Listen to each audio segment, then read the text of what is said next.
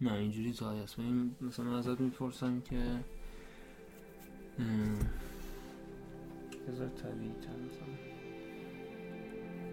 خب پرهام تو این مسابقه ای که با پیمان انجام دادیم راجع به چیه صحبت کردیم آره یه مصاحبه یک ساعت و ده دقیقه ای داشتیم. ولی خوب بود واقعا. مصاحبه صبحگاهی بود. وقت ونکوور. ساعت سه صبح. مصاحبه خیلی خوبی بود. واقعا من لذت بردم از صحبت با پیمان.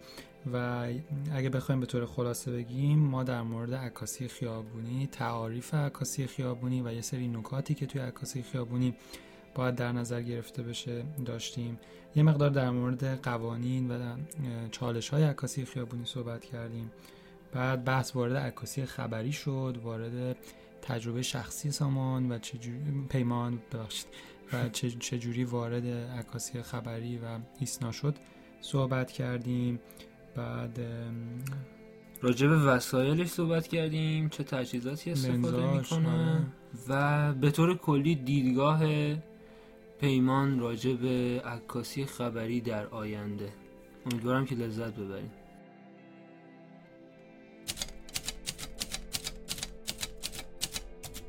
اینستاگرام. پادکستی مهدی آروم سنتو رو بیار تو. خب شنیدی؟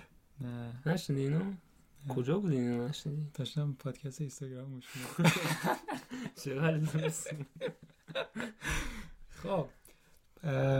سلام. قسمت دوم پادکست هیستوگرام رو داریم ضبط می‌کنیم به همراه سامان شریعتی. فامیلمون چرا گفتی؟ خب، فامیل خودم میگم. پرام پاشایی هستم. سلام. امیدوارم که حالتون خوب باشه ساعت چنده؟ ساعت یک شب منتظر مهمون عزیزمونیم که از ادیت عکس دل بکنه و بیاد اینجا آره الان اینجا نصف شبه و به وقت ایران راستی یه خبر هیجان انگیز دارم نمی‌خوای بپرسی چی؟ چیه؟ اینو بهت نگفتم که سورپریز بشی پادکستمون بالاخره رفت روی آیتیونز الان می‌تونین سرچ کنین. اسم هیستوگرامو حالا به انگلیسی یا فارسی فکر کنم جفتش رو پیدا کنم. ولی حالا شما علی‌الحساب انگلیسی رو بزنین. میاره اونجا. حتما بریم بهمون رای بدین. چون اینجوریه که هرچی مثلا پادکست رو بیشتر رای داشته باشن. ببخشید. هرچی پادکست ها بیشتر رای داشته باشن توی سرچشون تاثیر داره فکر کنم. آره پرام راستش نمی‌دونم توی سرچشون چجوری تو آیتیونز کار می‌کنه. ولی به هر حال رای بدین. شما هر حساب رای بدین. آره خیلی ممنون. پس الان پادکست توی گوگل پلی و ساوند کلود و تلگرام شبکه به اسم هیستوگرام و دقیقا. توی آیتیونز هم الان موجوده. توی نرم افزار رادیتو هم. آره آره راستی نه بچه های یه گروه فارسی هستن. که پادکست ها رو همه رو می‌خوان یه جمع کنن اسمش هست رادیتو فکر کنم آره؟ آره رادیتو آره اونجا هم که قرار پادکست رو یعنی گذاشتیم اونجا هم می‌تونین گوش بدین اگر که دوست دارین. و همین هم که می‌خواستیم یه تشکری بکنیم از همه دوستان عزیز که شبکه به خصوص توی شبکه تلگرام پیگیری کردن و گوش دادن. به خصوص اون شنوندگان عزیزی که لطف کردن برای ما برای این قسمت سوال فرستادن. آره دوتا از شنونده هامون این اعتماد رو به ما کردن که صداشون رو در اختیار ما بذارن که برای برنامه استفاده کنیم و جا داره که از چند تا کانال تلگرامی هم تشکر کنیم به خاطر اینکه پادکستمون رو share کردن. یکی بچه های پیج Top Captures که لطف کردن پادکست رو گذاشتن و سایت خوب لنزک. راجع مهمون برنامه می‌خوای صحبت کنیم؟ حالا که دیر کرده. آره. غیبت کنیم. آره ما یه رای گیری توی کانال تلگرام انجام دادیم که از شنونده ها بشنویم که با چه عکاسی دوست دارن مصاحبه بشه و بیشتر رأی ها به سمت عکاسی خبری بود. به خاطر همین یکی از عکاسی خبری خوب کشورمون رو انتخاب کردیم. آقای پیمان یزدانی هستن. بهتره که شاید خودشون خودشون معرفی کنن. پیام نه.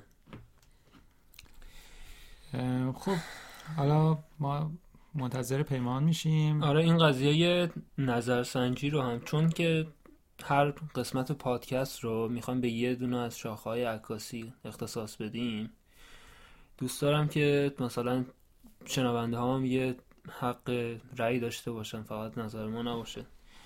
ببینیم که مثلا چه مهمونی رو دعوت کنیم برای برنامه بعدیمون. حالا برنامه های تا 20 تا برنامه بعدی و حقیقتش خودم مشخص کردم. مثلا چه کسایی می‌تونیم باشون در تماس باشیم. حالا بستگی به این داره که چقدر مایل باشن که همکاری کنن یا در دسترس باشن و اینا. اینجا رو یه ذره کات می‌کنیم. کات می‌کنیم و میریم سر پیمان. خب در خدمت پیمان یزدانی هستیم. عکاس خبری. سامان می‌خوای چیزی اضافه کنی؟ آره من پیمانو اولین بار فکر کنم توی نمی‌دونم یه برنامه تو صدا سیما بود دیدمش. نمی‌دونم کجا بود دیدمش. اولش که دیدمش خیلی چون من بعضی وقتا مثلا قضاوت می‌کنم آدم و اینا رو بعد خیلی یه حس عجیبی داشتم نسبت بهش. نه مثلا باید خوشم بیاد ازش یا بدم بیاد ازش. ولی بعد که مثلا بیشتر فالوش کردم و اینا دیدم خیلی بچه فروتن و خوبیه. این پادکست هم یه فرصتی شد که بیشتر باش آشنا بشیم. پیمان تعریف کن از خودت. سلام بهتون میگم و سلام به کسی که احتمالا تو هفته آتی میشنون این پادکست رو. اول اینکه خب من قسمت اول پادکستتون رو شنیدم و به نظرم خیلی کار خوب و مهم و با ارزشی به خصوص که خودتونم ایران نیستیم خیلی جا داره که جا بیفته قضیه و بهتر و بهتر بشه ولی به نظر خیلی کارتون ارزشمنده که دارین یه پادکست کاملا تخصصی در مورد عکاسی کار می‌کنین و قطعا در آینده خیلی بهترم میشه. درسته. یه توضیح راجع به خودت بده ببینیم که الان چی کار می‌کنی از این صحبت ها آره من پیمان یزدانی هم و 27 سالمه. دیگه فروردین میشه 28 سال. چند فروردین؟ آره 22 فروردین. و آره. فوق لیسانس مهندسی شیمی دارم. لیسانس هم از علم و صنعت تهران گرفتم. فوقم و از بولونیا ایتالیا گرفتم. و خب بعدش تصمیم گرفتم برگردم. و دیگه الانم حدود یک سال و سه ماهه که بیشتر یک سال و نیمه که تو ایران دارم با ایسنا کار می‌کنم. خبرگزاری ایسنا به عنوان عکاس خبری. قبلترم که تو ایتالیا بودم جست و گریخته با ایسنا و خبرگزاری مهر کار می‌کردم. گذاشت تصویری براشون کار می‌کردم از مسابقاتی که مثلا مسابقات والیبالی که تو ایتالیا بود. دو سالی که برگزار آره. دیگه عکاسی هم خودم دغدغه‌ام بود از همون بچگی. حالا اگه شاید جلوتر صحبت بشه. تعریف کنم که چی شد که اصلا من علاقه شدم. سربازی چه خبر؟ اینو بگو اینو سربازی چه خبر؟ آره سربازی هم که مصیبتیه برای ما دیگه. من الان حدود هفت ماهه که سربازم و دارم صبح میرم یعنی ساعت پنج و نیم بلند زمین اینا میشوری یا چیکار می‌کنی اونجا؟ چی؟ سربازی میگم زمین ممین میشورین؟ نه اونقدرم چون من با فوق لیسانس رفتم خیلی چیز مثلا کار بدنی خاصی نداره. ولی خب صبحای زود میرم پادگان تا ساعت نزدیک دو دو نیم ظهر رو از اونجا سری میام لباسم عوض می‌کنم میام خبرگزاری. دیگه معمولا بچه ها برنامه های عصر رو بهم میدن برنامه های عصر یا شب رو میرم و دوباره شب میام خونه و دوباره تا فردا صبح. اینم روند زندگی من راجع روند کار گرفتن توی روزنامه به نظر که چجوری مثلا خودتو معرفی کردی و این کار رو تونستی به دست بیاری؟ آره یا حتی اگه بشه کلیتر بگی از اون دورانی که علاقه مندی به عکاسی شروع شد چی شد؟ وارد مقوله عکاسی خبری شدی؟ آره من فکر کنم که از اول زود از زودترش رو بگم خیلی بهتر باشه دیگه. یعنی از همون کوچیکی که من با دوربین یاشیکا شروع کردم عکاسی و مدلش یادم نمیاد ولی این دوربینای معروف نقره مشکی یاشیکا. آره یاشیکا. آره که خونه داشتیم و من خب یعنی ما یه فیلم 36 تایی 18 تایی همیشه بابام می‌گرفت و یه جوری منو داداشم مسئول عکاسی از مراسم ها و عید و دید و بازدیدا بودیم و خب همیشه این 36 حلقه فیلم باید صرف مراسم های رسمی می‌شد و سهم ما معمولا اگه یادتون باشه آنالوگ اون دو مثلا یه دو فریم اول رو می‌تونستی قبل شماره یک یه آ و دبل آ داشت که می‌تونستی مثلا اون عکاسی کنی. اون شروع حلقه بود یا پایانش. اونو ما معمولا اجازه داشتیم که عکاسی مستقل بکنیم. یعنی مثلا هر که دوست داشتیم بگیریم که معمولا هم نصف اون اولیه مثلا یعنی دو تا عکس رو هم یه جورایی اکسپوز می‌شد دیگه. خیلی عکسای جالبی نبود ولی اون تنها جایی بود که ما می‌تونستیم خودمون نشون بدیم. و مثلا ما می‌رفتیم از تو خیابون عکس می‌گرفتیم یا از چه درخت عکس می‌گرفتیم. بعد بعد یه مدتی من دیدم که نه مثلا یعنی الان که دارم نگاه می‌کنم به اون عکس‌ها برام جذابه که از اول هنری بودی کلا. نه هنری نه اتفاقا مثلا می‌رفتن از تو کارگری که داشتن کارگرایی که این می‌زدن مثلا کوچه رو میکندن برای لوله آفازه مثلا از اون عکاسی میکن یعنی اتفاق مستند بود دیدم. این موقعی که من شاید فکر می‌کنم بین مثلا 8 9 10 سالگی اون دوران. که مشترک با داداشم بعد دیگه کم کم یه پولامونو گذاشتیم جمع کردیم و با مامانم کمک کردن. یه دوربین سونی گرفتم از این نیمه حرفه‌ای و با سونی کار کردم و بعد کم کم که اومدم دانشگاه و تهران یه پاناسونیک از این کامپکت داشتم. و بعد یه دوربین خیلی علاقه داشتم که دوربین حرفه‌ای بگیرم. یعنی در واقع DSLR بگیرم و آرزوم کنون بود اون موقع. خب کنون خیلی شناخته شده بود. و واقعا یه رویا بود دیگه. عکس دوربین کنون یادم نمیاد مدلش چی بود. و چاپ کرده بودم و دوست داشتم بگیرم ولی هیچ پولی واقعا نداشتم. یعنی مثلا من 200 اولین که گرفتی چی بود حالا؟ دی 90 نیکون بود. یعنی بعدها که آره مامانم که دید من عشق این قضیه گفت منم یکم بهت کمک می‌کنم و برو دوربینو بگیر. و رفتم شروع کردم سرچ کردم توی سایت های درست حسابی دیدم که نه مثلا نیکون خیلی ویژگی بهتر نسبت که حالا نظر شخصی خودم. دعوا نشه بین نیکون یا کنونیا ولی خیلی سرچ کردم و دیدم نه مثلا نیکون دوست دارم و نیکون دی 90 رو گرفتم و دیگه باش کار کردم. به مدت چند سال تا پارسال تابستون که دوربینم طی شرایطی دزدیده شد و دوباره یه دوربین قسطی دی 750 گرفتم و الان دارم با دوربین نیکون دی 750 عکاسی می‌کنم. من یه دی 80 دارم. هر کاری می‌کنم فروش نمیده. هیچ کس نمی‌خواد آره دی 80 هم خیلی خسته است. مثل دی 90 حالا از ترانزیشن به سمت عکاسی خیابونی و علاقت به این چیزا بگو ببینیم که چجوری شد که وارد همین خبرگزاری و اینا شدی؟ اولین یعنی می‌خوام بگم اولین بار که اصلا ایمیل زدی حالا هر کاری کردی که جواب تو دادن چجوری آره، بود آره خیلی جالبه. خب من تو دانشگاه کم کم بچه ها به عنوان یک کسی مثلا منو معرفی می‌کردن که می اومدم عکاسی می‌کردم. یعنی تو مراسم های مختلف دانشگاه عکاسی می‌کردم عکس رو می‌دادم به نشریات دانشگاه المسن یا حتی مثلا اتفاقی میافتاد دوربین رو برمی داشتم می‌رفتم چه می‌دونم مثلا سلف دانشگاه غذاش روغن داغون استفاده می‌کرد می‌رفتم قایمکی از تو سلف مثلا عکاسی کلا از این کارهای پر دردسر بعد دیگه کم کم یه جورایی شناخته شدم عنوان عکاس اونجا. این حرفی که دارم می‌زنم مثلا بین سال 86 تا 90 که لیسانس میخوندم. و این باعث شد که خب خیلی جدیتر باشه قضیه مطالعاتم شروع بشه در مورد عکاسی ولی هنوز به این فکر نکرده بودم یعنی یادمه که من سال 90 از طریق یکی از بچه آشنا که خبرنگار بود رفتم ایسنا و اونجا گفتم که من می‌خوام عکاس بشم. و یکی از همکاران همین الانمون که از بچه قدیمی اومد با هم حرف زد گفت خب مثلا مگنومو می‌بینی؟ عکساشو من گفتم آره بعضی گفت سایت خبرگزاری رو چک می‌کنی؟ مثلا من گفتم خیلی کم.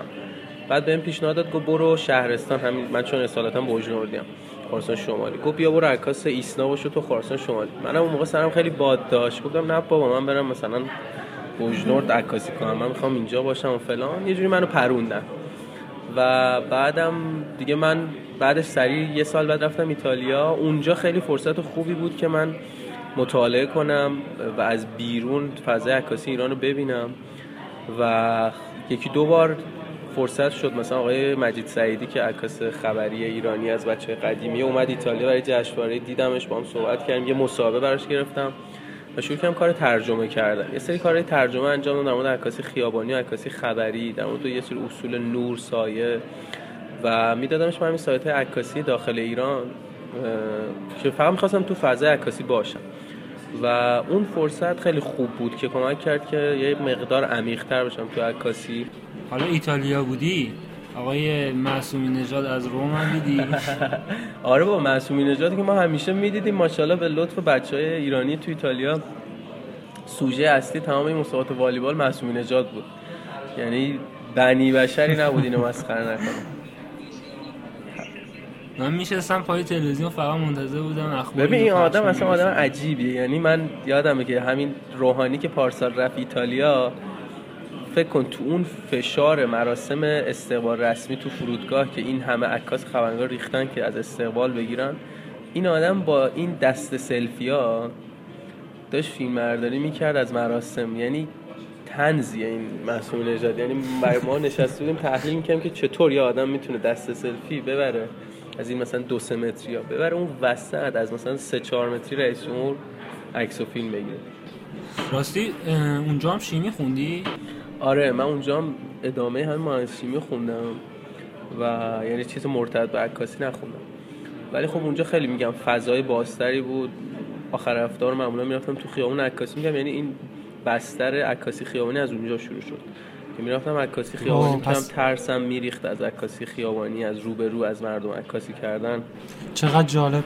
یعنی عکاسی خیابانی و وقتی که به ایتالیا رفتی بیشتر جدی شروع کردی؟ آره دقیقا. اونجا میگم چون شنبه یک شنبه تعطیل بود می‌رفتم تو مرکز شهر بولونیا و شروع کم عکاسی کردم یعنی علتش بیشتر آزادی زمانیت بود یا اینکه دلایل دیگه هم داشت؟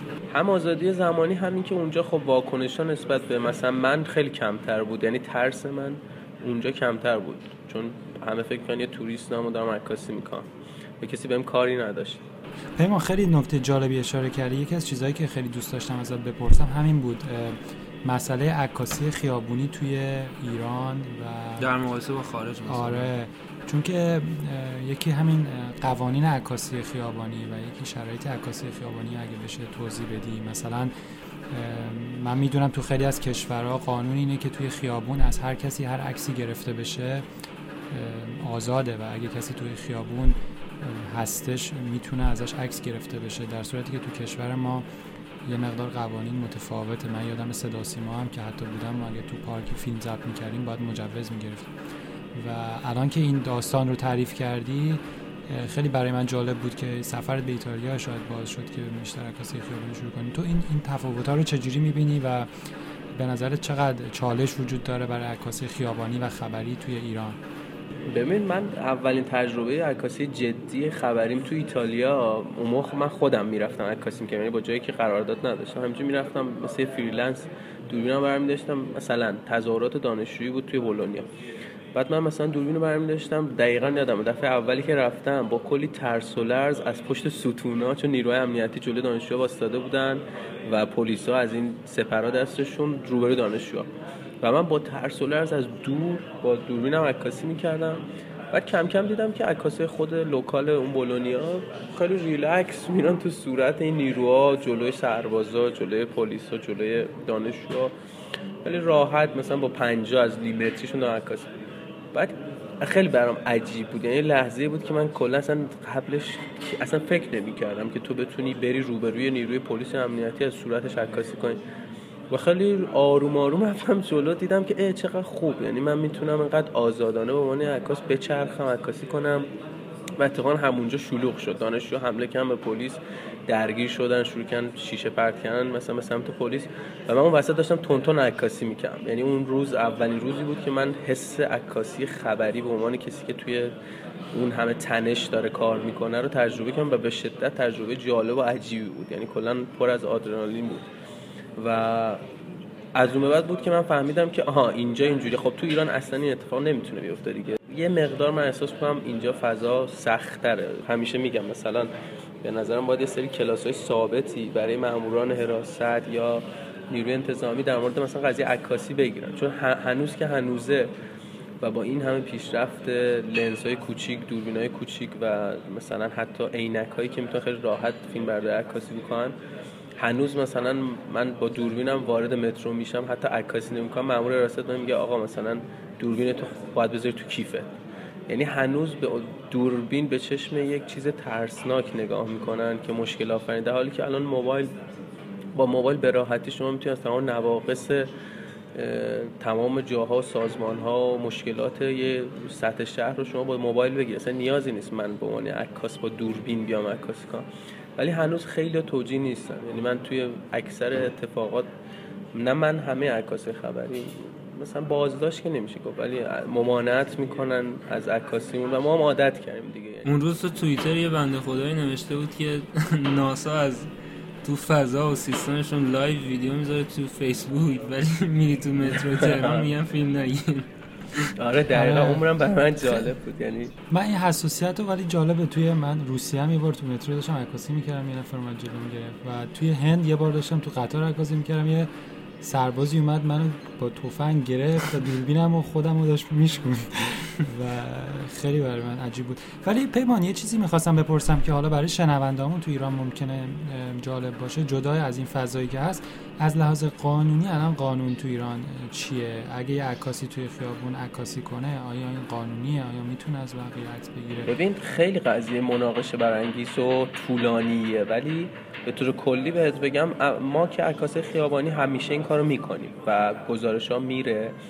ولی من سر یه کاری که کردم یعنی یه عکسی گرفتم چند وقت پیش تو مترو و خیلی بحث برانگیز شد و رفتم صحبت کردم با مثلا کارشناسای حوزه یعنی حقوقدانایی که تو حوزه رسانه فعالن و خیلی دنبال یه وقتی هم که اونو منتشر کنم. ولی هنوز منتشر ولی خلاصش اینه که آره خیلی فضا سخت گیران است تو ایران. یعنی من قوانین کشور دیگر رو میخوندم. خب خیلی جاها مثلا یه فضای شخصی و عمومی تعریف کردن که بر اساس اون شما می‌تونی عکاسی کنی ولی تو ایران بر اساس شکایت فرد از شما حتی اگر تو فضای خیابونی تا اونجا که من فهمیدم یعنی حقوقدان به من گفت می‌تونه از شما شکایت کنه و برات مشکل ایجاد کنه. یعنی حتی اگر تو فضای عمومی یعنی اینجوری باید بگم که حدود 90 درصد عکس خیابونی که شما داری از سطح ایران می‌بینی اگر سوژه آدمیزادی که تو عکسه دوست داشته باشه بره ازت شکایت کنه حالتو بگیره و فرصت هم داشته باشه شما رو می‌تونه محکوم کنه. حتی اگر شما توی فضای عمومی ازش عکاسی کردی. و قوانین به شدت قدیمی هن دیگه. یعنی شما قوانینی رو داری می‌بینی که 20 سال پیش و قبل از ظهور موبایل و دوربین های دیجیتال تصویب شدن. و هنوز این هست ولی میگن که اگر عکس رو بفروشی. یعنی اگه عکس مثلا همین برای رسانه ها و اینا باشه مشکلی نداره. ولی اگه عکس رو بخوای مثلا استفاده تجاری ازش بکنی آره. استفاده تجاری بخوای ازش بکنیم اون مشکل داره. حالا نمی‌دونم. اتفاقا من داشتم قوانین کانادا رو میخوندم که خیلی خب با جزئیات حداقل تو به عنوان می‌دونی که تو در مورد سلبریتی ها چقدر می‌تونی دستت باز ازشون عکاسی کنی مثلا. و توی فضای عمومی هم نمی‌دونم کانادا بود یا کشور دیگه بود که مثلا اگر اون فرد توی قاب تو کاملا برجسته باشه یعنی اون فرد اصلی باشه اون موقع مثلا ممکنه تو حوزه شخصی اون آدم باشه. ولی اگر تو یک جوری اونو متمایز نکرده باشی باز دست تو بازتر یعنی به این راحتی هم نمی‌تونن تو رو محکوم کنن. قانون کانادا رو که به خصوص بخوایم صحبت کنیم اینه که هر کسی که توی پابلیک یعنی توی فضای عمومی هست تو می‌تونی ازش عکس بگیری. حتی من یادم یه خبر میخوندن. که طرف با یه لنز زوم از توی پنجره خونه رفته بود عکس گرفته بود از یه نفری که توی خونش بود و رفته بود دادگاه طرف شکایت کرده بود سوژه و باز دادگاه به نفع عکاس رای داده بود. گفته بود اگه مشکل داری باید پرده تو بکشی. آها خب خیلی این چیز پیشرو قضیه. میگم هنوز فکر کنم خیلی از مردم اینجا به قضیه شکایت اصلا فکر نمی‌کنن. یعنی وقت نمی‌کنن فکر کنن. وگرنه من فکر کنم همه ما الان زندان باشیم به خاطر عکس خیابونی که داریم هر روز می‌گیریم و تو اینستاگرام منتشر می‌کنیم. البته من خودم یه بار رفته بودم یه پارکی همین بغلا داشتم عکاسی می‌کردم بعد داشتن آکروبات و اینا می‌زدن. بعد نمی‌دونم چی بود داستان و اینا پسره اومد به ما گفت که این دخترامون ناراحتن و اینا عکس نگیر. گفتم باشه حالا عکس نمی‌گیریم. ولی خیلی قشنگ بود حرکتاش اتفاقا من حالا دو, دو, دو سه هفته پیش یا شاید بیشتر داشتم عکاسی می‌کردم تو نزدیک چارولی هست. اصلا دوربین آوردم بالا از فاصله خیلی دور یه قابی می‌خواستم ببندم که دستفروشون گوشه بود. و سری صدام زد و گفت چرا عکس گفتم اصلا از شما عکس نمی‌گیرم. شما گوشه کادری عکس بهش نشونم گفت نه اصلا حق نداری. و نه گذاشت نه برداشت یه مشتی زد به من که آقا مثلا عکاسی نکن درگیری شدیدی پیدا کردیم که من سنگ زدم پلیس بیاد. دیگه پلیس اومد این فرار کرد و ماجرا عجیب غریبی. میگم دیگه خیلی چیز داره. خیلی قضیه اینجا تنشش زیاده. یعنی دوربین متاسفانه یک داره عکاسی خونم دازی پس. آره کتک هم خوردیم بابا زیاد. ولی عکاسی و فیلمبرداری از بچه ها داستان آره، از آره. بچه ها عکس بگیری دهنتون می‌تونن اتفاقا اینجا خیلی راحتتر تو می‌تونی از بچه ها عکاسی کنی تا اینکه آره دقیقا برعکسه دقیقا. آره. میگم اون حالا تفاوت شاید یه مقدار عرفی فرهنگی ما هم هست دیگه. اینجا مثلا از شما از خانم ها به خصوص تو جنوب شهر یعنی یه چیزا هم خود عکاس باید بدونه که کجاها دوربینش ببره به سمت کی. ما خیلی جا هم خودمون پیشگیری می‌کنیم. یعنی می‌فهمی که اگه تو داری عکاسی خیابانی می‌کنی مثلا سمت شوش مولوی دوربین تو سمت دستفروش نباید ببری. فضا رو متشنج می‌کنه. یا سمت خانم های مثلا سنتی تر نباید دوربین تو ببری. یا اگه می‌بری به حال باید فکر بعدش هم بکنی. احتمال یه مشت توی چشت پیاده میشه. ولی کلا خیلی از من می‌پرسن از بچه ها مثلا تو اینستاگرام می‌پرسن که آقا مثلا تو چجوری اینقدر تو صورت عکاسی می‌کنی؟ و نکته که خیلی برای خودم جالبه اصلا اونقدر ترسناک نیست که بقیه فکر می‌کنن. یعنی بقیه فکر می‌کنن که اگه شما تو ایران دوربینو ببری بالا سری یکی می‌زنه تو گوشه. ولی باور می‌کنی که من خیلی وقتا اتفاقا یعنی علاقه خودم هم تو کوچه پس کوچه های مثلا سمت بازار و مثلا سمت تا می‌رسه به مولوی اون طرف ها خیلی عکاسی کنم اتفاق خیلی مردم مهربونن. یعنی شاید باورتون نشه ولی مثلا دست کمیده میخنده میگه آقا عکس ما رو هم بگیر. یعنی دوربین چون چیز جذابیه براشون آره. مردم عادی دارن میگم دیگه. بعد آخه اصلا مردم وقت هم ندارن. حالا اصلا طرف اگه اوکی هم نباشه با این قضیه شاید اصلا حوصله نداشته باشه بیاد با تو دعوا کنه. آفرین. دقیقا یه سری نکات عکاسی خیابانیه دیگه که مثلا تو چجوری دوربین بیاری بالا کجا رو نگاه کنی؟ یعنی یه جورم کار کثیفیه دیگه. یعنی من باش کنار اومدم که تو در واقع گول می‌زنی. خب یه مقدار پیمان میشه از این نکات بیشتر بگی چون فکر کنم برای خیلی از شنوندهای ما جالب باشه که بدونن چجوری بتونن با این چالش روبرو بشن. تو که اینقدر تجربه داری یه مقدار از این من که تجربه خیلی ندارم. اینا اصلا چیزای کاملا شخصی من و نظرات شخصی من شاید خیلی بگن اصلا اینا اشتباه ولی من کلا خودم که دارم عکاسی خیابانی می‌کنم سعی می‌کنم که مثل رونالدینیو که میگن یه طرف رو نگاه می‌کنه یه طرف دیگه می‌گیره. ما من معمولا اینجوری هم که می‌بینم قبلش یعنی که چه اتفاقاتی داره میفته و یک تقاطع یک اتفاقی که مثلا سه ثانیه بعد رو حدس می‌زنم که آقا یه آدمی داره با مثلا کاپشن قرمز از بالا میاد یه خانمی از اون ور داره میاد و خب back back background منم اینه دیوار آماده است و جامو مشخص می‌کنم وقتی این اتفاق داره میفته اگه شما قبلش دوربین تو ببری بالا از تو ویزور, ویزور نگاه کنی اون آدما وا میستن یا روشون رو برمیگردن. اون حالت طبیعی یا بینابینی قیافه ها و بدنشون از بین میره. و دقیقا باید شما یک لحظه طلایی انتخاب کنی که اونا دیگه نگاهشون به شما خورده و رد شده از اون نگاهه. و از شما مطمئنن که شما یه آدم عادی هستی و وقتی که خودشونن و دیگه توجه نکنه دوری دوربین رو سری باید بیاری بالا قابتو ببندی و عکس رو بگیری. حالا اونجا مثلا یه لحظه شاید نگاه کنم به دوربینت ولی باز بعد عکس شما اینجا اون کاریشه که خیلی شاید دوست نداشته باشن اینه که شما یه جورایی داری نشون میدی که داری مثلا از ساختمون پشت سر اصلا عکاسی. دقیقاً. یعنی خیلی وقتا که من از روبرو دارم از سوژه عکاسی می‌کنم. آره سوژه وقتی داره میاد رد میشه من قشنگ از گوشه چشمم می‌بینم که سوژه برمیگرده به من نگاه می‌کنه. تو هنو دوربین تو بالا آره تو همچنان دوربین نگاه میداری و اون نگاه می‌کنه و مطمئن میشه که اون سوژت نبوده و بعد رد میشه و میره. دقیقا. بهش میگن روش ماهیگیری. همین چیزی که دقیقا تو گفتی. تو یعنی مثلا یه background ی رو می‌بینی که به نظر جذاب میشه اگر فلان اتفاق بیفته و اینقدر وای میستی تا اون اتفاق بیفته و اون عکس بگیری. آره یه چیزی هم یه چیزی داریم تو عکاسی خیابانی انگلیسیش میشه juxtaposition یعنی مثلا تو فارسی فکر کنم مثلا می‌تونی بگی کنار هم قرار گرفتن سوژه ها و و مثلا دقیقا توی میری یه, جایی رو می‌بینی یه نور خوبی یه سایه خوبی افتاده و مثلا با یک تابلو تبلیغاتی خیلی خوب.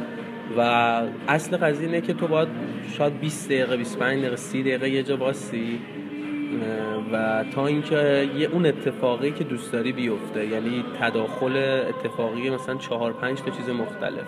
شاید گربه که اون گوشه داره راه میره دو تا آدمی که از دو تا زاویه مختلف میان یه کسی که یه چیزی داره حمل می‌کنه و از یه نور خوب رد میشه. همین قضیه هم در این حال سخت می‌کنه قضیه عکاسی خیابون و در این حال جذاب. یعنی دیدن چیزهایی که بقیه شاید نمی‌بینن. من خودم مثلا شاید با یک سال پیش خودم مقایسه کنم خیلی چیزا رو نمی‌دیدم. رنگ ها رو نمی‌دیدم نورا رو نمی‌دیدم. چیزی که برای من جذابه عکاسی خیابانی کمک کنه تو دقت نظرت بره بالا. یه چیزایی ببینی که یک شهروند عادی که هر روز داره خیابون انقلاب طی می‌کنه بهش دقت نمی‌کنه اصلا نمیبینش. هر روز داره از جلوی اون دیوار رد میشه ولی اون نوری که هر لحظه دم غروب داره میره پایین و سایه هایی که میان بالا رو اصلا بهش دقت نمی‌کنه. پیمان از بچه های کانال خواسته بودیم که سوالاشون رو برامون بفرستن. حالا خوب نکته که داری میگی دقیقا در راستای سوالی که یکی از بچه ها برامون فرستاده بود. حالا من این سوال رو برات پلی می‌کنم. می‌خواستم ببینم که جواب تو به این سوال چی هستش یا تو خودت بیشتر کدوم رو انجام میدی؟ سلام و عرض ادب. سوال من در خصوص عکاسی خبری و خیابانی هستش که سر و کارش با لحظه های خیلی کوتاه مثل ثانیه ها یا سنم ثانیه ها می‌خواستم بپرسم که چه عامل یا چه عواملی باعث میشه که یک عکاس یک صحنه ای رو ببینه و یک لحظه خاص از اون صحنه در واقع لحظه ناب اون صحنه رو درک کنه و در همون لحظه ثبتش بکنه. آیا زمانی که مخصوصا توی خبری سر کار عکاس با این صدم ثانیه هاست. فرصتی برای تحلیل و تفسیر ذهنی توسط عکاس باقی میمونه. یا اینکه عکاس در عکاسی خبری و خیابانی باید به غریزش تکیه بکنه بیشتر و صحنه‌ای که احساسش بهش میگه جالبه و این رو بگیر رو ضبط کنه. به طور کلی حالا اگه بخوایم تعبیر بکنیم عکاس باید مثل یه تیربارچی عمل بکنه یا مثل یک تکتیر انداز ببین من فکر می‌کنم که یعنی چیزی که خودم دارم یاد می‌گیرم اینه که تکتیر انداز آدم جذابتر و موفقتری نسبت به یک تیربارچی. چون دوربین دیجیتال کمکی که کرده اینه که مثلا توی عکس خبری شما می‌تونی ده 15 تا فریم رو پشت سر هم بگیری از دست دادن دو تا رئیس جمهور. و بعد می‌تونی انتخاب کنی بین اون عکس هایی که گرفتی بعدا توی حوزه edit. خب اونجا شاید مثلا قابل درک باشه که مثلا تو یه دونه فریم نمی‌گیری وقتی دو تا رئیس جمهور مهم دارن با هم دیگه دست میدن. چون ممکنه که یکی از جلو رد شه به حال تو 15 تا تو انتخاب بهتری داری. اینجور جاها من قبول دارم که تو می‌تونی دستتو بذاری رو شاتر و بزنی. 15 تا 10 در چقدر که دوربین توانایی داره بگیره. ولی تو حوزه عکاسی خیابانی به نظر من یا خیلی جهات حتی تو عکاسی خبری به جای اینکه اینقدر کمی عکاسی کنی یعنی بری یه برنامه مثلا 500 تا عکاسی عکس یه روز که عکاسی خیابانی می‌کنی مثلا هزار تا عکس بگیری خیلی بهتره که تو دقیقا با مغزت و کمک غریزت حتی یه زاویه خوب پیدا کنی. مثلا تو برنامه خبری من میگم همه اینا تلاشای خودم نمیگم موفقم توش. ولی مثلا تو برنامه خبری سعی می‌کنم که قبل شروع شروع برنامه یا حتی در طول برنامه یه سری نکته رو ببینم یه سری تضادها رو ببینم و حتی مثلا باید خبرها رو خوب بخونی. بدونی این آدم میاد با این آدم مثلا قرار دست بدن چه بکگراندی دارن. چه چجور به هم نگاه می‌کنن؟ اگه این دوتا با هم مشکل دارن تو آماده باشی یه جایی بیستی که ممکنه اون بکه یه, یه چیزی رو توی ذهن بیننده بیاره. یه چیزی اگه نوشته رو دیوار. خب پس تو زاویت باید اینجا باشه. چجوری بشینی؟ بلند شی یا مثلا از کجا بگیری؟ می‌دونی چی میگم؟ یعنی بتونی بازی کنی با ذهن بیننده و اون مفهوم و القا توی عکاسی خیابانی هم فرق نمی‌کنه. تو باید نمادها رو بدونی رنگ ها رو بشناسی و دقیقا به نظر مثل یک شکارچی بری یه جای آماده باشی همه چی رو مهیا کنی و منتظر اون لحظه صدوم ثانیه معروف که ایشون پرسیدن بمونی.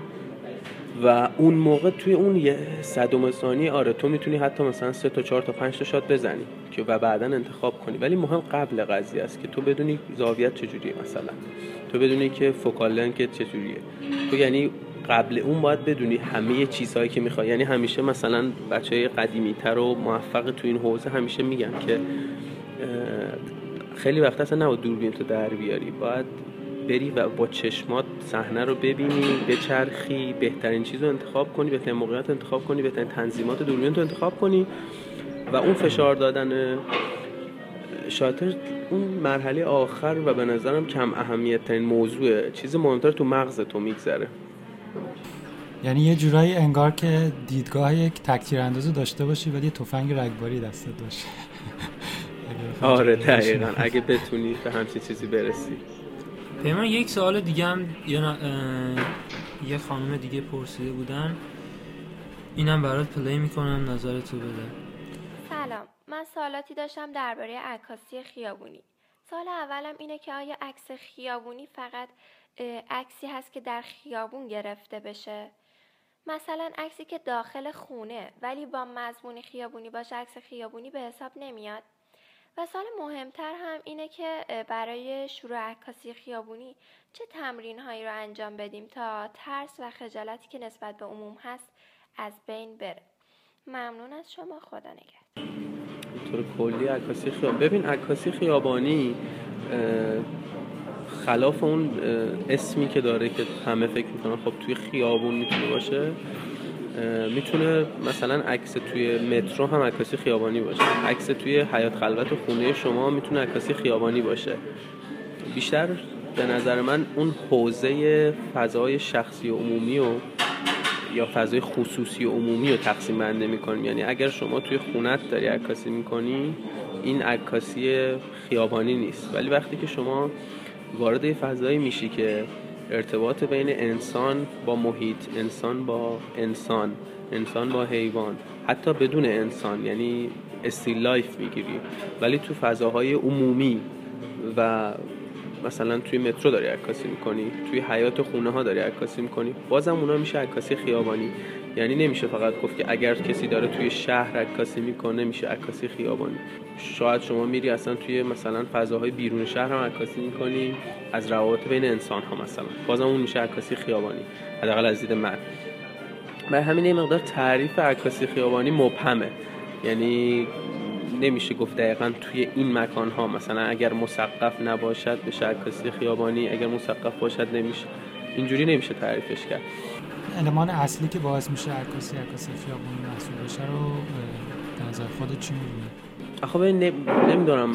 خیلی سخته به توافق برسیم که یک المان مشخص. مثلا من اگر بگم روابط انسانی بازم به نظرم اشتباهه. چون که به نظر همین که گفتی ارتباط عکاس با محیط تعبیر خوبی. آره اون به نظرم خیلی نزدیکتر از بقیه تعریف هست چون که هیچ نمیشه محدودش کرد. مثل اینکه تعریف مثلا چه می‌دونم چیزای کلی مثل عکاسی چیست؟ هیچ وقت تو نمی‌تونی به یک تعریف دقیق یک جمله ای برسی در موردش. ولی میشه روی تک عکس مثلا کاملا بحث کرد که آقا مثلا این عکس توی این کافه عکاسی خیابانی هست یا نه؟ این عکس توی حیات خلوت یه خونه عکاسی خیابانی هست یا نه؟ یعنی اون موقع تو می‌تونی با یه چارچوب و استراکچر مشخصی که تعریف داری دونه دونه عکس رو ببری جلو هر عکس رو تجزیه تحلیل کنی و بگی آقا این عکس خیابانی محسوب میشه یا نه؟ درسته. عکساتی که نگاه می‌کنم احساس می‌کنم بیشتر از لنزهای واید استفاده می‌کنی درسته؟ آره آره. من چه لنزهایی الان در حال حاضر داری؟ خب من شروع که کردم با اون نیکونه یه لنز خیلی داغون 1805 داشتم و خیلی وقتا اون عکاسی می‌کردم. بعدش که ایتالیا بودم یه لنز 50 گرفتم فیکس 50 گرفتم و بعدتر یه 35 ثابت. و واقعا از وقتی که 35 ثابت من دستم گرفتم دیگه بقیه لنزا رو کلا فراموش کردم. یعنی فقط با 35 عکاسی می‌کردم. و حالا متاسفانه اون 35 رو همون دوربین که ازم دزدیدن رفت و یه 50 برام باقی مون الانم که یه 24 70 دارم عکاسی می‌کنم. یعنی در واقع 24 70 دارم و یه دونه البته 24 70 مال خبرگزاری. و یه دونه 50 چیزی که خودم دوست دارم یعنی در واقع اون ایدئال من لنز 35 یعنی تو عکاسی خیابانی چون 35 هم دقیقا همون نرمال لنز آره خیلی انسانه. لنز محبوبی تو عکاسی خیابانی. البته آره در واقع میشه همون 50 استاندارد دیگه توی نه اگه الان فول فریم دارم. یعنی الان آره. فول فریم آره. حالا جالبه یه مقاله بود داشتم خود ترجمه کردی میخوندم. یه عکاس خیابونی بود.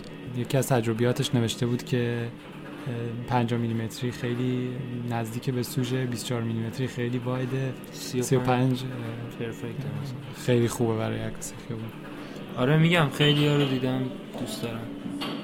آره 35 یه دید خیلی خوبی میده به عکاس. البته من خودم جدیدن یعنی احساس می‌کنم هر چقدر تو عکاسی بیشتر پیشرفت می‌کنی سعی می‌کنی به سوژت نزدیکتر بشی که اون احساساتی که هست و بیشتر بتونی ثبت کنی تو عکسات. یعنی من عکسایی که اول می‌گرفتم همه با لنزهای زوم بود. ولی الان ترجیح میدم لنزهای کمتری با خودم بیرون ببرم که نزدیکتر بشم به سوژم. تو هم همین حسو داری پیمان؟ ببین مثلا من وقتی آره آره مثلا پورتره می‌گیرم یا حتی پورتره خیابانی مد نظرم خب اون موقع یه جوری برنامه ریزی می‌کنم که بتونم نزدیکتر باشم. ولی بعضی موقع تو روابط بین انسان ها خیلی برات جذابه. مثلا اگه می‌خوای یه انسان رو در مقابل ساختمون و برج هایی که مثلا تو تهران دارن دونه دونه میان بالا و اون مثلا تنهایی انسان رو نشون بدی یا این حس مثلا بیپناهی انسان و جلوی این همه برجی که میره بالا خب تو ترجیحاً واید می‌خوای فاصله می‌خوای این نسبت انسان و ساختمون رو باید نشون بدی. خب پس تو این موقع اگه عکاسی خیابانی می‌خوای بکنی باید بری سمت این که یکم عقبتر باستی. ولی وقتی تو می‌خوای روابط بین یعنی خشم انسان رو نشون بدی ناراحتی خوشحالی یه سری حس های انسانی که تو صورت مشخصه یا بین مثلا یه دختر و یه پسر دو تا دوست یه زن و شوهر یه پیرمرد و پیرزن اون موقع خب تو نزدیکتر میشی پورترای می‌گیری که فقط صورتشون هست شاید از زومتر می‌گیری. یعنی میگم خیلی بستگی داره به موقعیتی که داری عکاسی می‌کنی. مثلا ما خودمون توی حالا نمی‌دونم دیدی عکس پرسه در خیابان سایت ایسنا رو ما اومدیم با بچه های ایسنا شروع کردیم. خیلی شیش ماهی هست که داریم حدودا مثلا هر دو سه هفته یه تمی انتخاب می‌کنیم و تو خیابونه تهران عکاسی می‌کنیم. یعنی فکر کنم خیلی هم شناخته شده نیست چون یه تصمیم خیلی جذاب و انقلابی بود توی خبرگزاری رسمی که حالا با همت مثلا مدیرمون که 15 16 ساله داره کار می‌کنه و خیلی دیده خوبی داره اومد اجازه داد که ما بیایم عکسای خیابانی که می‌گیریم و بذاریم تو سایت ایسنا و خب خیلی بازدید داره. آدمایی که شاید خیلی اصلا عکاسی خیابانی رو نمی‌بینن میان عکسای که حتی تاپ هم توی بین عکسای کل سایت عکس تاپ انتخاب میشن و میان می‌بینن. خب توی اونجا ما هر هفته یا هر دو هفته یه موضوع انتخاب می‌کنیم. مثلا با رنگ شروع کردیم رنگ های مختلف با سایه نور و سایه کار کردیم و خیلی موضوعات رو داریم تجربه می‌کنیم. اون عکس ها به نظر من خیلی دقیقا مثلا خیلی بسته به موضوعی که انتخاب می‌شد ما لنزمون یا نحوه قرارگیریمون نزدیک شدن یا دور شدن به سوژه رو تغییر می‌دادیم. اونا هم فکر کنم اگه خودتون یا مثلا بچه که دارن گوش می‌کنن برن ببینم مثلا خیلی تجربه باحالیه از عکاسی خیابانی توی تهران. شاید بتونید اینو با مدیرتون صحبت کنین که یه بخشی هم بذارن که مردم هم حتی بتونن عکس بفرستن. اینم شاید جالب باشه. آره این اتفاقا چیز خودمون هم هست که کم کم گسترده بشه و اصلا یه جورایی مخاطب محور باشه. یعنی آدمایی که دوست دارن عکاسی کنن هم بتونن بپیوندن. ولی چون برای شروعه هنوز داریم فقط تهران رو پوشش میدیم. پیمان آینده عکاسی خبری چطور می‌بینی؟ فاجعه. من راستش بخوای اصلا هیچ امیدی به عکاسی خبری مرسوم ندارم و احساس می‌کنم که خب با این ظهور شبکه های اجتماعی شهروند خبرنگار و موبایل و لایو اینستاگرام لایو توییتر واقعا عکاس خبری. به نظر من این نظر شخصی من نظر همه همکارام هم محترمه ولی خیلی جایگاه محکمی نداره. یعنی همین الان من می‌تونم قول بدم که شاید 20 سال دیگه چیز اونا عکاس خبری نخواهیم داشت. خب خیلی می‌دونم مخالفم با این قضیه ولی فکت فکت هایی وجود داره که نشون میده که خیلی از خبرگزاری. نه کاملا درسته. وقتی خب خبرگزاری دارن عکاساشون رو اخراج می‌کنن یعنی چی؟ یعنی همین دیگه. آره دقیقا. فکت هایی وجود داره که آقا مثلا فلان خبرگزاری مشهور عکاساش اخراج می‌کنه فلان خبرگزاری مشهور موبایل میده دست عکاسش میگه که برو این سونامی رو فقط با آیفون عکاسی کن و بذار تو اینستاگرامت. یا خیلی از اتفاقات قبل اینکه عکاس برسه بهش یه شهروند خبرنگار با موبایلش عکاسی می‌کنه. و مسئله اینه که آیا کیفیتی که بین خود بچه عکاس مهمه که میگن آقا ما کیفیتی رو می‌تونیم تولید کنیم که شهروند خبرنگار نمی‌تونه تولید کنه آیا برای عموم مردم مهمه؟ یعنی مثلا حادثه پلاسکو کسی به ترکیب بندی که عکاس می‌گیره اهمیت میده. به نظر من بیشتر اون توی این جنون مثلا سرعتی که عکس منتشر میشه خیلی اون اول بودن مهمه. یعنی اولین عکسی که شما از رئیس جمهور در مثلا پلاسکو می‌خوایم ببینیم مردم اهمیت میدن. دیگه اهمیت نمیدن که این قابش چطور بسته شده چند پیکسل کیفیتش چجوریه. و این تو جنون سرعت وقتی ما شما live اینستاگرام داری که به صورت آنلاین می‌تونیم یه اتفاقی و یه نفر با موبایلش اونجا فیلم برداری کنه و تو به صورت آنلاین می‌تونی تو تمام دنیا ببینی تا من عکاسی که تا برم مراسم عکاسی کنم. برگردم عکس رو edit کنم و آپلود کنم. تو سایت در دراز مدت و در ده 20 سال آینده به نظرم جایی ندارم. مگر اینکه من روش هامو عوض کنم به چیزهای جدیدی برسم و یک اصطلاحا طرحی نو در اندازم که فکر نمی کنم این اتفاق حداقل تو ایران بیفته به این زودی. آره اینجا هم دقیقا همینطوره. یعنی یعنی می‌خوام بگم این چیز جهانی هستش. فقط هم تو ایران نیست که مثلا بگیم ایرانی اهمیت ندن و اینا. حالا خوب شد از اینستا صحبت کردی. تو چرا از این در و دافا عکس نمی‌گیری که یه ذره فالوورات زیاد شن آره ما یه اصطلاح داریم به نام دافوگرافی. یعنی یه تخصصه. والا نمی‌دونم من خیلی سعی می‌کنم که تو این دام نیفتم. یعنی خیلی خودآگاهانه نمی‌خوام بیفتم تو مسیری که جذابه و احساس افتخار کاذبی بهت میده. follower ات زیاد میشن و تو احساس می‌کنی با یه لنز مثلا fix 50 میلیمتر یک و هشت یک و چار تو دیگه می‌تونی دنیا رو در نوردیده و مثلا یه عکاس خفن بشی. یه سوژه رو که معمولا هم یه دختر خوشگل و زیباست و بهشونی روبرو.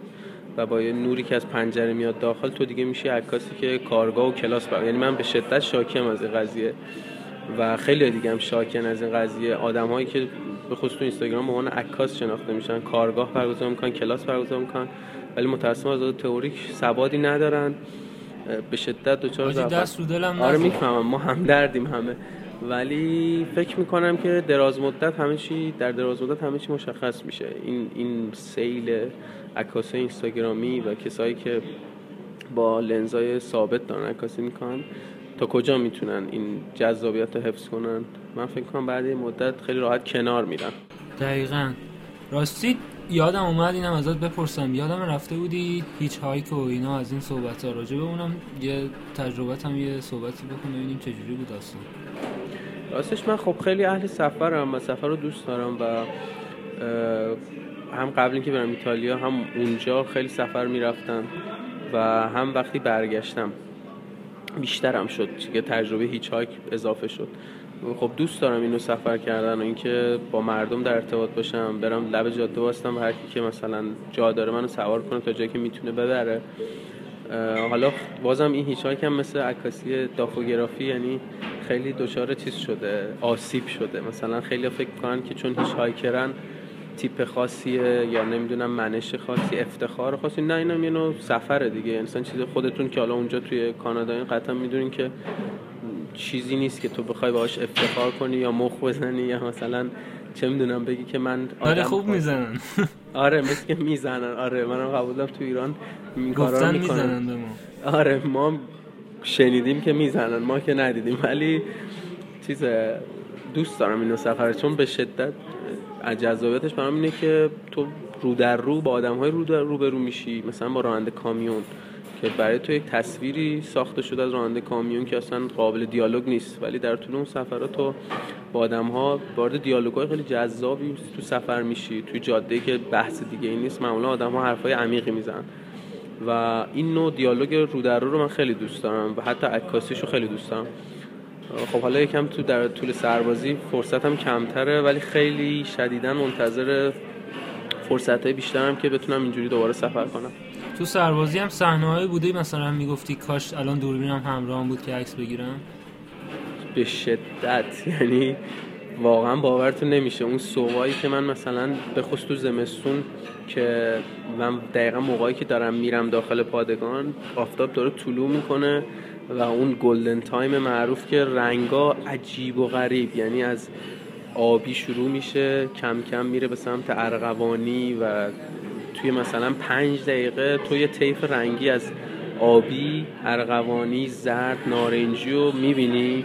سربازایی که دارن مثلا یه مسیری رو به صورت یه سری ماشین حرکت می‌کنن میرن جلو و تو فقط با خود میگه کاش من دوربین داشته یعنی یه صحنه‌ای که من اصلا هیچ وقت نمی‌تونم ثبتشون کنم بیرون نمی‌بینی. مثلا سر دو تا سرباز این همیشه تو ذهن من میمونه که یه, یه صبحی که برف فاریده بود تو مسیر پادگان و یخ زده بود سطح زمین. و ما دو تا سرباز تو پادگان داشتیم که یکشون خیلی قد بلند و مثلا دو متر و 18 سانتی متر و 20 قدش بود. ارمنیه و یه سرباز ارمنی داشتیم یه سرباز داشتیم خیلی چاق بود و این دوتا رو من صبح که داشتم می اومدم دیدم که دست همو گرفتن و تو همون صحنه شما تصور کن که اون افق کاملا قرمز خورشید داره میاد بالا توی یه سکوت مرگبار زمین یخ زده این دوتا دست همو گرفتن آروم آروم دارن راه میرن که نیفتن آره قشنگ. یعنی یه صحنه بود که من گفتم حاضرم کلی پول بدم یه دوربین ماشین صحنه رو ثبت کنم. آره خیلی وقت این اتفاق میفته که دوست دارم دوربین داشته باشم. ولی خب ندارم دیگه. چیکارش کنم؟ پیما حالا اینو که گفتی خیلی جالب بود. تو که مثلا عکاسی یه جورایی کارته چقدر دوربینو در مواقعی که مثلا برای خبرگزاری عکاسی نمی کنی همراه می‌بری؟ آیا دوربین همیشه همراهت هر جا میری؟ بله من یاد گرفتم که همیشه دوربین باهام باشه. خب به خصوص توی مثلا قضیه یه جاهایی تو مثلا وقتی پلاسکو اتفاق میفته اینا یک بار در زندگی اصطلاحا دیگه یه اتفاقاتی یک بار تو زندگی تو اتفاق میفته. حالا شاید می‌تونه بد باشه مثل پلاسکو یه اتفاق خوب می‌تونه باشه که مثلا تو چه می‌دونم یه اتفاق حالا جشن پیروزی تیم فوتبالی می‌تونه باشه. یه چیزی که تو خبر نداری یا یه اتفاقی که یه دفعه میفته و تو نمی‌تونی سریع بری خبرگزاری دوربین تو برداری یا تو بری خونه دوربین تو برداری. و خب من همیشه این ریسک و این وزن یک کیلو خورده دو کیلو دوربین رو همیشه حاضرم رو شونم تحمل کنم در انتظار اون لحظه هایی که واقعا یونیکن دیگه. مثلا یه دفعه تو می‌بینی من همین چند وقت پیش مثلا یه دفعه یه آدمی دستش کبوتری داره از عرض خیابون رد میشه. گذاشتم تو اینستاگرام. مثلا اون اتفاقا یه اتفاقا یه صحنه‌ای که یه لحظه اتفاق میفته و تو فقط همونجا با ثبتش کنی. و همین خیلی وقته که من همه جا دوربین با هم هست. یعنی سعی می‌کنم همیشه دوربین با هم باشه. یا حداقل با موبایل یعنی آیفون با آیفون عکاسی می‌کنم. اگه حتی دوربین با هم نباشه. راستی عکساتو جشنواره مشواره هم میفرستی؟ ببین ما در اون ساعت نیستیم راستی بخوای من قبلا خیلی دوست داشتم تو جشنواره چیز کنم شرکت کنم اسمم بره. جذاب بود. مثلا اسم خودم رو چک کنم که فلان جشنواره قبول شدم و اینا. ولی بعد دیدم که یه جور دامه دیگه. یعنی احساس کردم که باید اول یه سری بیس ها رو تقویت کنم یه سری پایه رو تقویت کنم و بعد به این فکر کنم. یعنی یه مجموعه درست حسابی یه عکس درست حسابی داشته باشم. چه می‌دونم مثلا فلان جشنواره مدال طلا میده. کوفته فلان میده هم ماشاءالله از نام که هم تو ایران هم تو خارج زیاده دیگه. فیاب یه دوره بود الان نمی‌دونم فلان جشنواره که توی مثلا انگلیس ایتالیا آمریکاست مثلا فلان مدال رو میده. بعد همه هم عکس میفرستن آقا من پنج مدال طلا از جشنواره مثلا فیاب گرفت ولی وقتی تو می‌بینی که آقا چی بهت اضافه شده؟ تو که همه عکس ها رفتی از آرشیو جمع کردی. و همین تصمیم خیلی وقته که تو جشنواره شرکت نمی کنم یعنی سعی هنوز به جای نرسیدم که بگم مثلا یه چیز خاصی من دارم یه آفرینش خاصی داشتم یه لحظه رو ثبت کردم که متفاوت بشه فعلا دارم سعی می‌کنم یه سری اصول عکاسی رو یاد بگیرم. یعنی یکی از دلایل اصلی که اومدم عکاس خبری شدم اینه که احساس کنم خیلی آدم کندیم. یعنی نیاز دارم که یه جا بشینم محیط آشنا بشم و بعد عکاسی کنم. و عکاسی خبری داره بهم کمک می‌کنه که از این کندی بیام بیرون. چون تو تو عکاسی خبری اگه کند باشی لحظه یک لحظه رو از دست بدی کار تمامه یعنی اگه اون لحظه که رئیس جمهور دست کن میداره از دست بدی نابودی. پس باید همیشه فرز باشی سریع باشی دوربر تو خوب بپایی. از پنج ثانیه قبل تو قبلش آگاه باشی که چه اتفاقاتی قرار بیفته. و در واقع عکاسی خبری یه تمرینه برای من که یک مقدار سریع بشم و با تغییرات تکنیکی دوربین آشنا بشم توی زمان اندک. چون الان می‌دونم که مثلا برای خبرگزاری کار می‌کنی می‌خواستم اینم غیر از این رو پروژه های شخصی هم کار می‌کنی. چون همونطور که حتما می‌دونی پروژه های شخصی خیلی می‌تونن کمک کنن یه عکاسو که رشد کنه توی تکنیک و بقیه چیزا. تو هم خیلی انجام میدی پروژه آره من یک دو تا پروژه شخصی داشتم که داشتم انجامشون می‌دادم. مثلا یه چیزی بود مثلا موسیقی تو خیابون برای من خیلی جذاب بود. یعنی نمی‌دونم دیدی یا نه چند تا عکس گرفتم نغمه های گم شده بود اسمش. که مثلا تو اینستاگرام گذاشتم. آره آره ولی میگم یکم از یه دوره به بعد فرم برای من خیلی مهم شد. حالا به دلایلی یه سری مطالعات یه سری آدم ها دیدم که تو دوران دیجیتال یعنی بعد دهه 90 یک سر نگاه جدید حاکم شده توی فضای عکاسی دنیا و نگاه یعنی در واقع اون نگاه آنالوگ سابق اینکه تو خشنترین چیز رو به تصویر بکشی و تو تمام جشنواره ها جایزه ببری یا یک چیز خاصی رو تو بگیری دیگه جهان در واقع اشباه شده از این قضیه. الان من خیلی برام یعنی درگیر این قضیه فرمم که چطور می‌تونم مثلا یک مجموعه خوبی تهیه کنم که در واقع اگه بخوام بهت بگم عکاسی هنری برای من خیلی جذابتر از عکاسی خبری. یعنی از این که ما 50 تا عکاسیم که داریم دنبال یه سری آدم می‌کنیم که ازشون عکس بگیریم از سر کول هم بالا میریم به هم آرنج می‌زنیم. واقعا خیلی برام جذاب نیست. یعنی فکر نمی‌کنم این دنیاییه که من قرار توش تا آخر بمونم. بیشتر دوست دارم این فکر من ذهن من اون چیزایی که ایده های خودم رو پیاده کنم. و برای همین الان دیگه یه جوری استوپو زدم و دارم بیشتر میگم مطالعه می‌کنم فکر می‌کنم می‌نویسم تا اینکه بتونم ایده های خودم پیاده کنم ایده که تو مغزم رو بتونم پیاده کنم.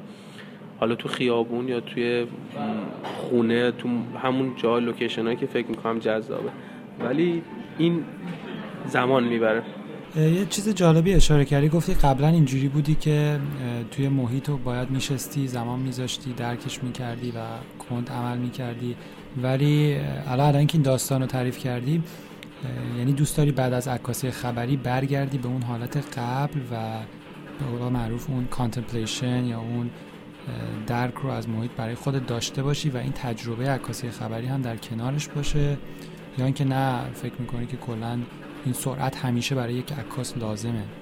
آره من دقیقا یعنی هدف شخصی اینه که برگردم به آفرینش. یعنی اینکه تو بتونی یک مجموعه رو از صفر با ذهنیات خود بسازی ولی با تجربیاتی که تو توی عکاسی خبری به دست میاری. یعنی به حال تو یه خیلی تکنیک های عکاسی رو مثل پنینگ و مثل موو و اینا رو به صورت عملی تو می‌تونی تو عکاسی خبری به دست بیاری و ماهر شی توشون. خیلی تجربه. مثلا من در مورد زا... من خیلی میگم آدم جدیدی هم تو عکاسی خبری اصلا هیچ ادعایی هم ندارم. ولی خب خیلی چیزها رو من اینجا یاد گرفتم پیش بقیه بچه که من چطور می‌تونم زاویه‌مو تغییر بدم هر زاویه چه معنایی داره. نورا چه معنایی دارن؟ سایه های مختلف نورای مختلف. خب اینا همه به نظر من بعدها که تو می‌خوای یه چیزی که تو ذهنت رو پیاده کنی بهت کمک می‌کنه که اکمل بشه مجموعت. یعنی با کمترین نقص بتونی مجموعت رو بسازی. برای همین یه جوری مثل یه پیش نیازه دیگه. تا تو مثلا یه سری چیزای ساده ریاضیات و بلد نباشی تو نمی‌تونی انتگرال بگیری. پس من اگه قراره یه روزی یه مجموعه ایدئال ذهنی خودم بسازم باید یک سری بدیهیات عکاسی رو یاد بگیرم که خب عکاسی خبری مثلا یکی از مهمترین راهاشه که اینو یاد بگم امیدوارم رئیسم منو نکشه. اگه یه روز اینا رو بشنوه اخراج نشم بعدش. چقدر جالب. پس واجب شد که منم وارد مقوله عکاسی خبری بشم تا بتونم آره می‌تونی بشی عکاس ایسنا توی ونکوور. ما این پیشنهاد بهتون میدیم. آره می‌خواستم ازت تشکر کنم به خاطر وقتی که گذاشتی واقعا استفاده کردیم و امیدوارم که موفق باشی تو این راهی که شروع کردی. منم می‌خواستم ازت تشکر کنم از اینکه وقت گذاشتی و واقعا آموزنده بود و می‌خواستم بگم شخصا دیدگاهی که به عکاسی داری مخصوصا دیدگاهی که بلند مدت به این قضیه داره رو واقعا براش احترام قائلم و برام خیلی جالبه. امیدوارم فرصت بشه که باز بتونیم باید صحبت کنیم و در جریان کارهای قشنگت باشیم. حالا چک کن ببین ضبط شد. آره آره ضبط شده. همش هم کامل ضبط شده. منم یه تشکر می‌کنم ازتون بچه ها حالا اگه گذاشتینش اینو توی پادکستتون بازم دوباره بهتون خسته نباشی. میگم خیلی کار بزرگی دارین انجام میدین. خوشحالم که نخوابیدیم با هم صحبت که منم خیلی لذت بردم با هم حرف زدیم و امیدوارم بازم در تماس باشیم با هم دیگه.